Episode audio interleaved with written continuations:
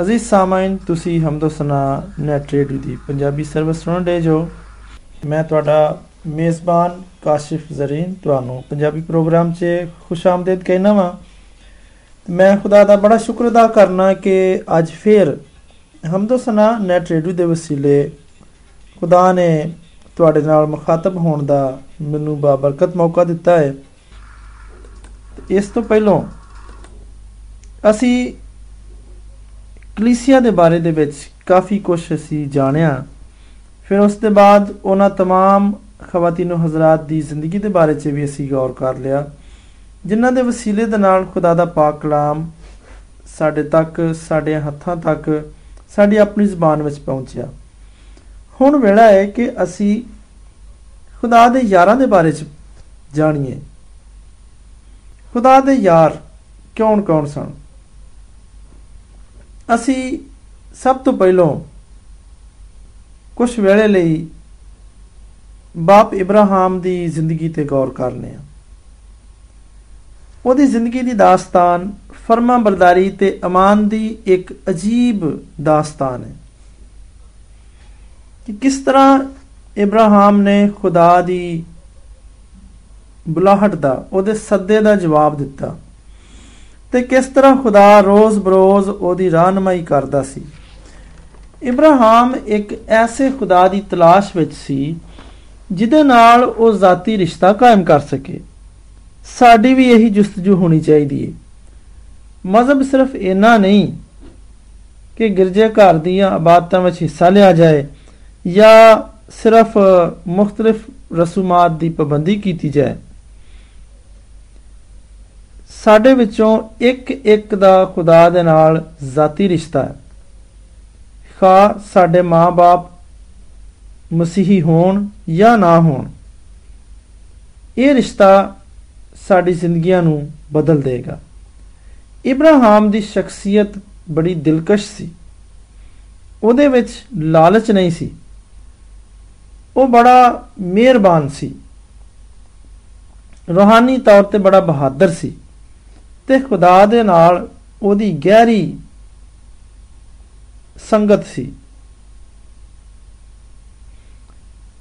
ਜਿੱਥੇ ਉਹ ਰਹਿੰਦਾ ਸੀ, ਉਸ ਸ਼ਹਿਰ ਦਾ ਨਾਂ ਸੀ ਕਸਦੀਆਂ ਦਾ ਊਰ ਤੇ ਬਹੁਤ ਹੀ ਮਹੱਜ਼ਬ ਤੇ ਤਹਿਜ਼ੀਬ ਯਾਫਤਾ ਸ਼ਹਿਰ ਸੀ।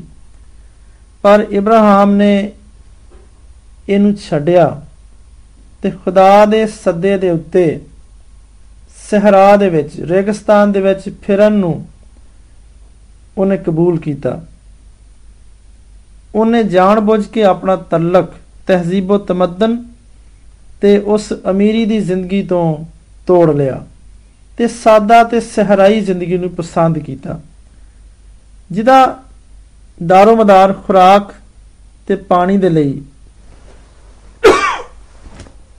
ਜ਼ਮੀਨ ਤੇ ਸੀ। ਤੇ ਉਹ ਹਮੇਸ਼ਾ ਖੁਦਾ ਦੀ ਤਲਾਸ਼ ਵਿੱਚ ਰਿਹਾ। ਪਾਕਲਾਮ ਦੱਸਦਾ ਹੈ ਕਿ ਬਹੁਤ ਅਰਸਾ ਗੁਜ਼ਰਿਆ। ਰੇਗਿਸਤਾਨ ਦੇ ਪਾਰ ਊਰ ਸ਼ਹਿਰ ਵਿੱਚ ਇੱਕ ਬੰਦਾ ਰਹਿੰਦਾ ਸੀ, ਜਿਹਦਾ ਨਾਮ ਇਬਰਾਹਿਮ ਸੀ। ਜਿਹਦੇ ਬਾਅਦ ਖੁਦਾ ਨੇ ਉਹਦਾ ਨਾਮ ਰੱਖਿਆ ਅਬਰਾਹਮ। ਊਰ ਇੱਕ ਦਰਿਆ ਦੇ ਕੰਢੇ ਉੱਤੇ ਬੜਾ ਵੱਡਾ ਤੇ ਮਸ਼ਹੂਰ ਸ਼ਹਿਰ ਸੀ। ਸ਼ਹਿਰ ਤੋਂ ਉੱਚਾ ਮਿੱਟੀ ਦੀ ਪਹਾੜੀ ਉੱਤੇ ਇੱਕ ਮੰਦਰ ਸੀ, ਜਿਹਦੇ ਵਿੱਚ ਚੰਨ ਦੇਵੀ ਦੀ ਪ੍ਰਸਤਸ਼ ਹੁੰਦੀ ਸੀ, ਉਹਦੀ ਪੂਜਾ ਹੁੰਦੀ ਸੀ। ਰੋਜ਼ ਬਰੋਜ਼ ਲੋਕੀ ਉਸ ਮੰਦਰ ਤੱਕ ਜਾਂਦੇ, ਪੁਜਾਰੀ ਕੁਰਬਾਨੀਆਂ ਗੁਜ਼ਰਾਉਂਦੇ ਤੇ ਤੋਹਫੇ ਤਹਫ ਹਾਸਲ ਕਰਨ ਦੇ ਵਿੱਚ ਮਸਰੂਫ ਰਹਿੰਦੇ ਸਨ। ਉਹਨਾਂ ਦੇ ਮਾਨ ਸੀ ਕਿ ਚੰਦ ਦੇਵੀ ਉਹਨਾਂ ਦੇ ਸ਼ਹਿਰ ਵਿੱਚ ਤਜਾਰਤ ਤੇ ਖੁਸ਼ੀ ਲਿਆਉਂਦੀ ਹੈ।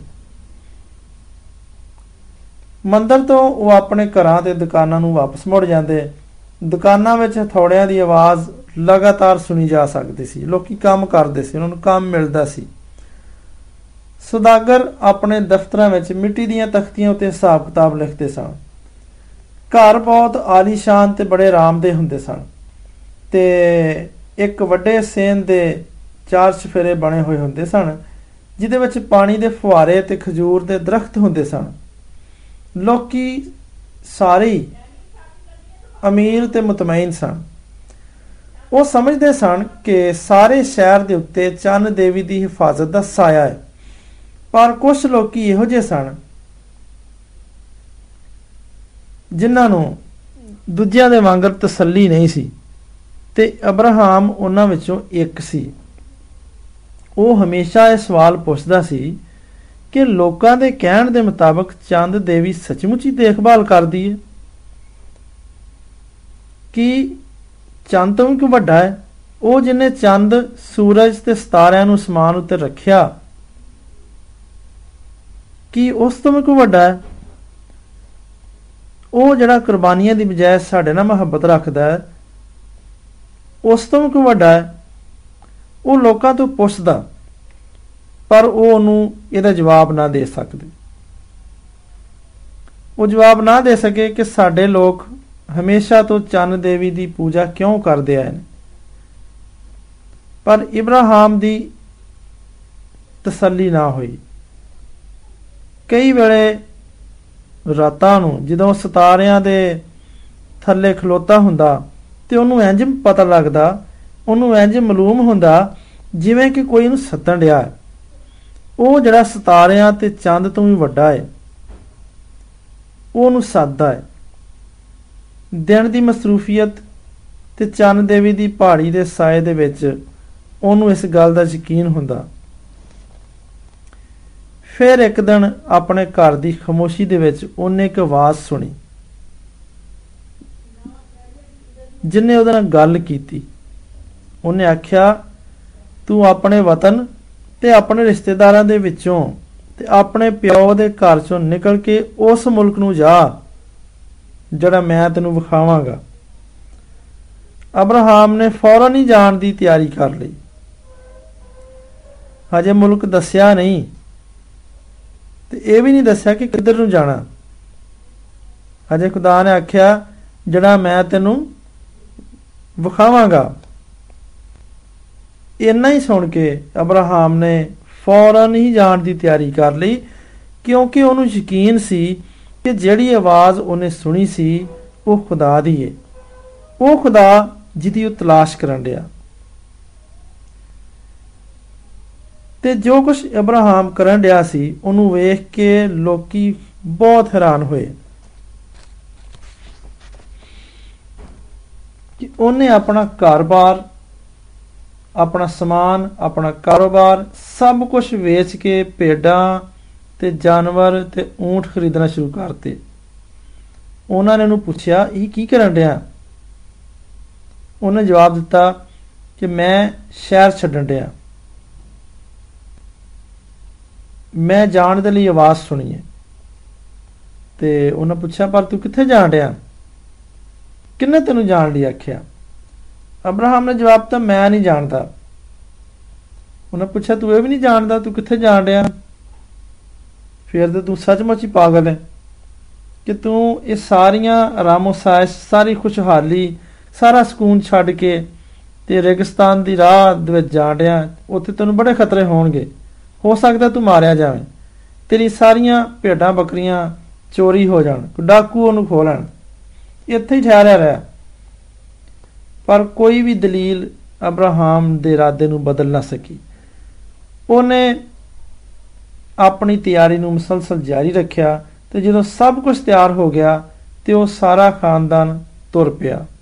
ਉਹ ਇਕੱਲਾ ਨਹੀਂ ਸੀ ਜਾਣ ਰਿਹਾ ਉਹਦੀ ਘਰਵਾਲੀ ਤੇ ਉਹਦੇ ਦੂਜੇ ਰਿਸ਼ਤੇਦਾਰ ਉਹਦੇ ਨਾਲ ਜਾਣ ਤੇ ਰਜ਼ਾਮੰਦ ਸਨ ਤੇ ਉਸ ਆਵਾਜ਼ ਦੀ ਪੈਰਵੀ ਕਰਦੇ ਹੋਇਆ ਜਿਹੜੀ ਅਬਰਾਹਮ ਨੇ ਸੁਣੀ ਉਹ ਸਭ ਸ਼ਹਿਰ ਛੱਡਣ ਦੇ ਲਈ ਤਿਆਰ ਸਨ।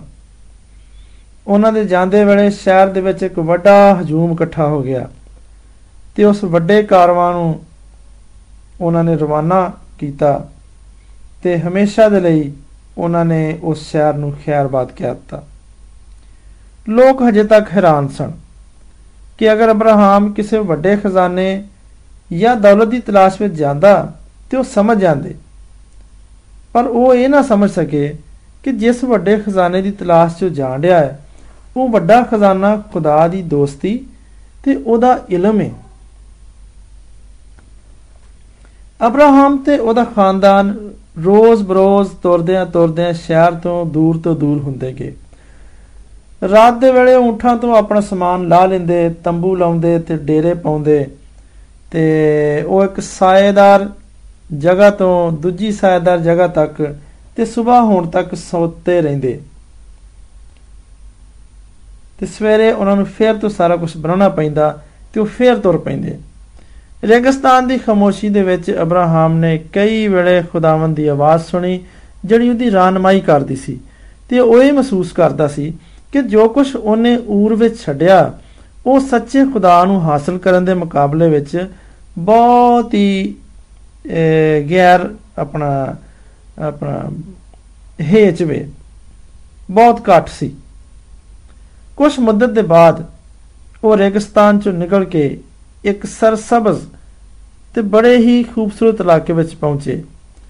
ਉਹਨਾਂ ਨੇ ਆਪਣੇ ਤੰਬੂ ਉੱਥੇ ਇੱਕ ਵੱਡੇ ਸਾਇਦਾਰ ਦਰਖਤ ਦੇ ਥੱਲੇ ਲਾਏ।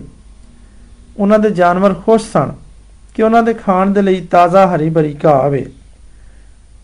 ਤੇ ਨਾਲ ਰਿਸ਼ਤੇਦਾਰ ਖੁਸ਼ ਸਨ। ਉਹਨਾਂ ਦੇ ਬੱਚੇ ਖੁਸ਼ ਸਨ ਕਿ ਹੁਣ ਉਹਨਾਂ ਨੂੰ ਖੇਡਣ ਮੱਲਣ ਦੇ ਲਈ ਵੇਲਾ ਉਹਨਾਂ ਦੇ ਕੋਲ ਹੋਏਗਾ ਤੇ ਉਹਨਾਂ ਨੂੰ ਰੋਜ਼-ਰੋਜ਼ ਰੇਗਿਸਤਾਨ ਵਿੱਚ ਹੁਣ ਤੁਰਨਾ ਨਹੀਂ ਪਏਗਾ। ਜਦੋਂ ਇਬਰਾਹਿਮ ਉਸ ਰੁੱਖ ਦੇ ਥੱਲੇ ਬੈਠਾ ਸੀ ਤੇ ਉਹਨੇ ਖੁਦਾ ਦੀ ਆਵਾਜ਼ ਸੁਣੀ, ਇਹੋ ਹੀ ਮੁਲਕ ਮੈਂ ਤੇਰੀ ਨਸਲ ਨੂੰ ਦਿਆਂਗਾ। ਮੈਂ ਇੱਥੇ ਤੱਕ ਤੇਰੀ ਰਹਿਨਮਾਈ ਕੀਤੀ ਮੈਂ ਤੈਨੂੰ ਇੱਥੇ ਤੱਕ ਰਾਹ ਵਿਖਾੜੀਏ ਤੇ ਮੈਂ ਤੇਰੇ ਲੋਕਾਂ ਦੀ ਰਾਨਮਾਈ ਕਰਦਾ ਰਵਾਂਗਾ। ਉਹ ਇੱਥੇ ਮੇਰੀ ਖidmat ਕਰਨਗੇ ਤੇ ਮੇਰੇ ਪਿਆਰ ਵਿੱਚ ਜ਼ਿੰਦਗੀ گزارਣਗੇ ਇਬਰਾਹਿਮ ਨੇ ਆਪਣੇ तमाम ਰਿਸ਼ਤੇਦਾਰਾਂ ਤੇ ਨੌਕਰਾਂ ਨੂੰ ਜਮ੍ਹਾਂ ਕਰਕੇ ਦੱਸਿਆ ਕਿ ਖੁਦਾ ਕਹਿੰਦਾ ਹੈ ਕਿ ਇਹੋ ਹੀ ਉਹ ਮੁਲਕ ਹੈ ਜਿੱਥੇ ਅਸੀਂ ਰਹਿਣਾ ਹੈ। ਇੱਥੇ ਖੁਦਾ ਸਾਡੀ ਮਦਦ ਕਰੇਗਾ ਤੇ ਸਾਡੀ ਰਾਨਮਾਈ ਕਰੇਗਾ। ਚਨਾਚੇ ਉਹਨਾਂ ਨੇ ਉਸ ਖੁਦਾ ਦੇ ਲਈ ਇੱਕ ਮਜ਼ਬਾ ਬਣਾਇਆ, ਜਿਹੜਾ ਅਜੀਬ ਤਰੀਕੇ ਨਾਲ ਉਹਨਾਂ ਨੂੰ ਉੱਥੇ ਤੱਕ ਲਿਆਇਆ ਸੀ। ਉਸ ਖੁਦਾ ਦੇ ਲਈ ਉਹਨਾਂ ਨੇ ਇੱਕ ਮਜ਼ਬਾ ਬਣਾਇਆ। ਉਹ ਖੁਦਾ ਜਿਹਦੀ ਤਲਾਸ਼ ਵਿੱਚ ਉਹ ਸਨ, ਉਹ ਉਹਨਾਂ ਨੂੰ ਮਿਲ ਗਿਆ ਸੀ। ਉਹ ਕੋਈ ਇਹੋ ਜਿਹੀ ਸ਼ੈ ਨਹੀਂ ਸੀ ਜਿਹਨੂੰ ਉਹ ਵੇਖ ਸਕਦੇ ਜਾਂ ਟੋ ਸਕਦੇ, ਪਰ ਉਹ ਸੱਚਾ ਖੁਦਾ ਸੀ, ਜਿਹਦੀ ਉਹ ਇੱਜ਼ਤ ਕਰਦੇ ਸਨ ਤੇ ਉਹਦੀ ਇਬਾਦਤ ਕਰਦੇ ਸਨ ਉਹਦੇ ਨਾਲ ਪਿਆਰ ਕਰਦੇ ਸਨ ਤੇ ਉਹਦੀ ਖਿਦਮਤ ਕਰਦੇ ਸਨ। ਅਸੀਂ ਕਹਿ ਸਕਨੇ ਆ ਕਿ ਖੁਦਾ ਅੱਜ ਵੀ ਸਾਡੇ ਵਿੱਚੋਂ ਹਰ ਇੱਕ ਦੀ ਰਖਵਾਲੀ ਕਰਦਾ ਹੈ। ਜਿਸ ਤਰ੍ਹਾਂ ਕਿ ਬਹੁਤ ਅਰਸਾ ਹੋਇਆ ਉਹਨੇ ਇਬਰਾਹਿਮ ਦੀ ਰਖਵਾਲੀ ਕੀਤੀ। ਤੇ ਅਸੀਂ ਖੁਦਾਵੰਦ ਖੁਦਾ ਤੋਂ ਇਸ ਲਈ ਦੁਆ ਮੰਗਨੇ ਆ ਕਿ ਆਏ ਖੁਦਾਵੰਦ, ਅਸੀਂ ਸ਼ੁਕਰਗੁਜ਼ਾਰ ਹਾਂ ਕਿ ਤੇਰੇ ਖਾਦਮਾਂ ਦੇ ਲਈ ਜਿਨ੍ਹਾਂ ਨੇ ਮੁਸ਼ਕਲਾਂ ਦੇ ਵਿੱਚ ਕੱਲੇਪਨ ਦੇ ਵਿੱਚ ਵੀ ਬੜੀ ਹੀ ਦਲੇਰੀ ਦੇ ਨਾਲ ਤੇਰੀ ਤੇ ਤੇਰੀ ਸੱਚਾਈ ਦੀ ਰੋਸ਼ਨੀ ਦੀ ਪਿਆਰਵੀ ਕੀਤੀ ਹੈ। ਅਸੀਂ ਦੁਆ ਮੰਗਨੇ ਆ ਕਿ ਸਾਨੂੰ ਹਿੰਮਤ ਤੇ ਬਰਦਾਸ਼ਤ ਬਖਸ਼ ਦੇ ਕਿ ਅਸੀਂ ਵੀ ਆਪਣੀ ਜ਼ਿੰਦਗੀ ਭਰ ਸੱਚਾਈ ਦੇ ਨਾਲ ਤੇਰੀ ਖਿਦਮਤ ਕਰ ਸਕੀਏ। ਖੁਦਾਵੰਦ ਯਿਸੂ ਦੇ ਨਾਮ ਦੇ ਵਿੱਚ, ਆਮੀਨ।